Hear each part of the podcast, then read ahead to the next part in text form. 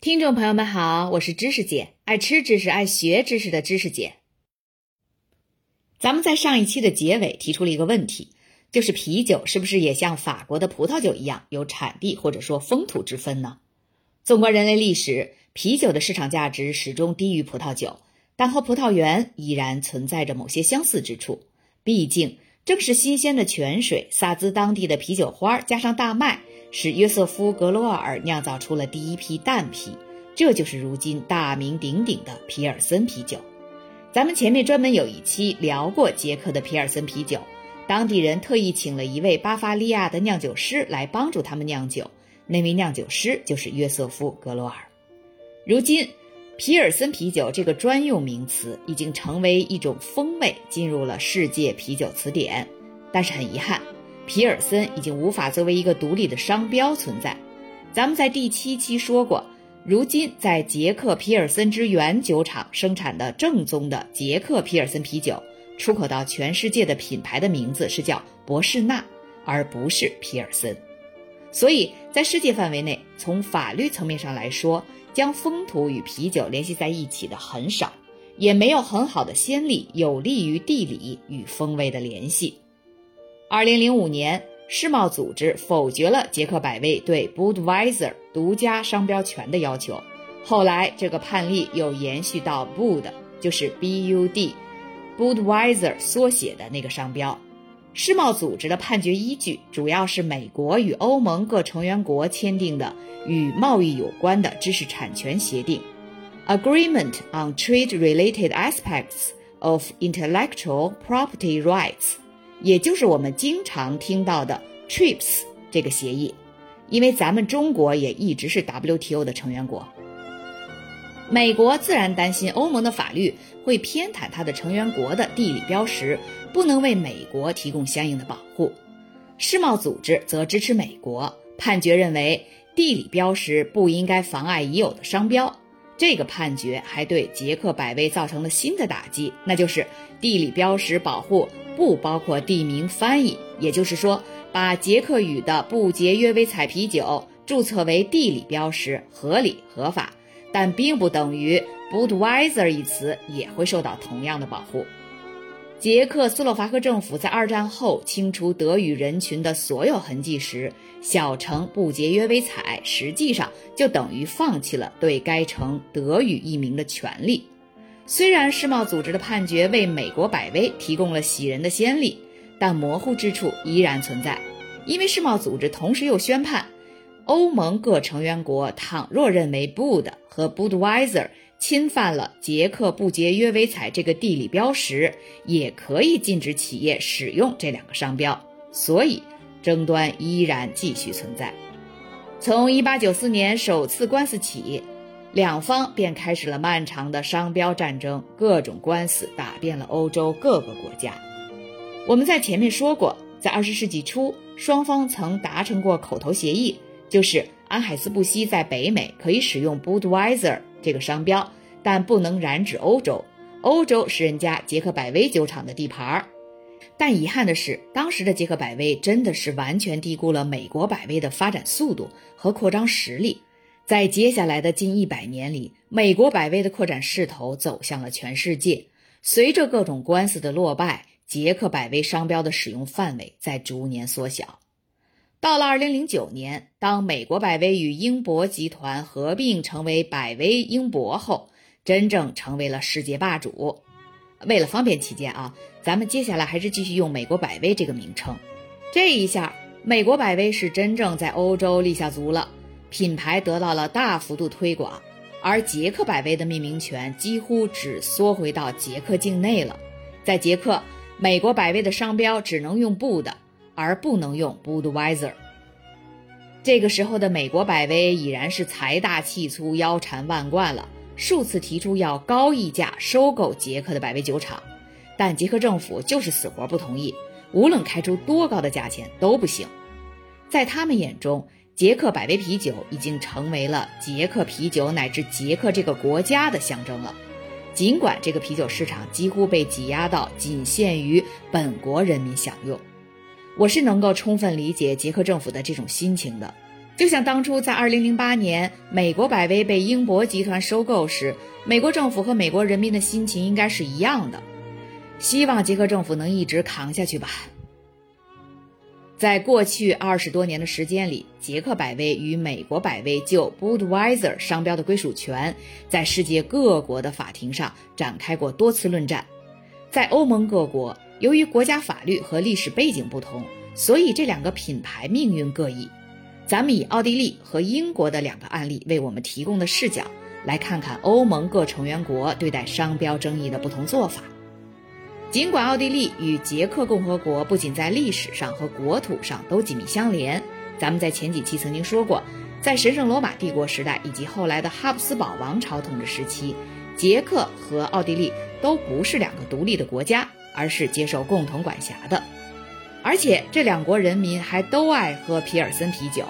但是这两个国家如今在语言、种族和文化方面都存在着种种差异，毕竟。捷克的百威小镇先后经历了多次转手，相继属于过波西米亚王朝、哈布斯堡王朝、捷克斯洛伐克共和国、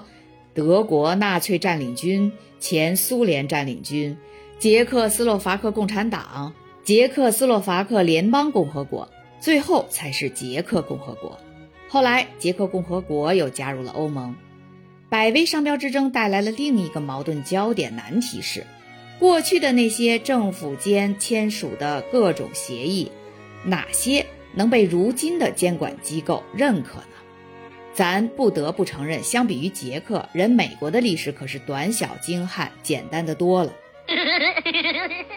一九七六年，奥地利曾与捷克斯洛伐克签署过双边协定，批准捷克百威酒厂在邻近国家以布”的之名独家销售啤酒。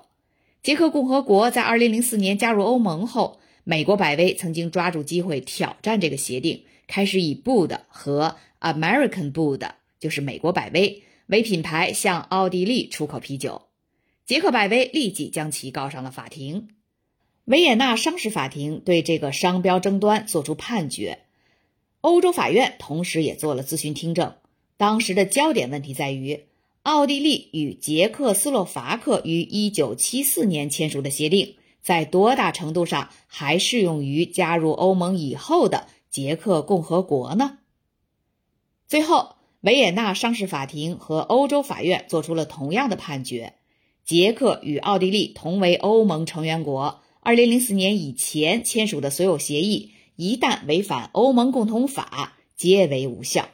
而欧盟共同法又包括与美国签订的我们刚刚提到过的 TRIPS 协定，这个协定驳回了捷克百威对 Bud 商标的独家权要求，奥地利依然拥有对与品牌起源相关的法律解释权，可以自行决定百威的命运。最终，捷克百威再一次遭受打击，维也纳商事法庭作出判决，Bud。不符合商标起源独家权的相关标准，美国百威公司有权向奥地利出口商标为 Bud 和 American Bud 的百威啤酒。怎么觉得像说绕口令呢？咱们再来看看英国的案例，捷美两家公司向英国出口百威啤酒已经有三十多年的历史了。这两个不同的百威品牌不仅在英伦三岛已经建立起来了产品形象。而且也都认可当地可观的市场前景。几十年来，这两家公司都力图在英国将 Budweiser 和 Bud 注册为独家商标，但都以失败告终。最后，法院选择同时为这两个品牌授予商标权。他们判决的依据呢，就是这两家公司经过三十多年在英国的经营与发展，英国的啤酒客们已经对他们的品牌和名气十分熟悉了。而且这两个品牌拥有不同的包装和标识，消费者们不会把它们混淆起来。为单个品牌授予独家商标权并无必要。不过，现在英国又脱欧了，不再受欧盟法律的约束，不知道这一变化会不会对捷克百威与美国百威在英国的商标大战带来新的影响。如今，这两家酒厂继续在全球各法庭一决高下，所到之处。都为各国商标法打开了先河，百威之战不仅是世界上出现最早、持续时间最久的商标争端之一，也揭示了在经济全球化的今天，过去以资源为依托的商品价值逐渐消失，需要从不断崛起的品牌效应中去寻求更大的价值。啤酒专辑做到现在，我们需要为啤酒的历史发展以及当前的变化趋势做一次小结了。通过之前这二十期节目做下来，我有了一个深刻的体会，那就是，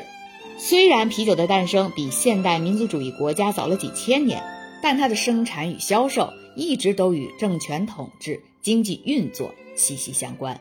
从中世纪修道院扮演的酿酒角色，到商业酿酒税收。对大不列颠帝国远征的重要支撑作用，从19世纪开始的民族主义运动利用地方啤酒传统来推动自身发展，到捷克百威与美国百威的商标之争，无一不在体现着这两者之间的相互关系。这些通俗的历史仍然在塑造着我们的认知：哪些国家是当今的啤酒消费大国呢？一想到德国。人们的脑海里就会浮现出每年秋季的慕尼黑啤酒节，身穿皮短裤的巴伐利亚人举杯畅饮容易上头的皮尔森啤酒，而英国给人的印象则是伦敦人下班后涌入各个酒吧，喝掉一杯杯波特和艾尔啤酒，然后是比利时，咖啡馆是人们的活动中心，啤酒行家们远道而来，体验各种美味的修道院啤酒。领略其绝佳的风味和华丽的玻璃酒杯。在历史上，由于地理环境和自然资源的种种限制，啤酒一直在这些国家的社会生活中扮演着不可或缺的角色。英国常年细雨，德国气候温和，都缺乏种植葡萄园所必需的地中海温暖气候，但这两国也没有严寒的冬日。也就没有北欧和东欧国家典型的烈酒文化。和历史文化、宗教与经济趋势一样，地理环境也对酒类生产和消费有着明显的历史影响。但是，随着全球经济一体化趋势的到来，这些曾经的制约因素纷纷被打破。哪些国家饮酒最多？我们的固有观念有哪些已经与事实不符？经济发展如何影响人们的饮酒爱好？曾经的啤酒大国依然独占鳌头吗？有没有新兴国家已经赶超上来了呢？我们会在下期揭晓答案。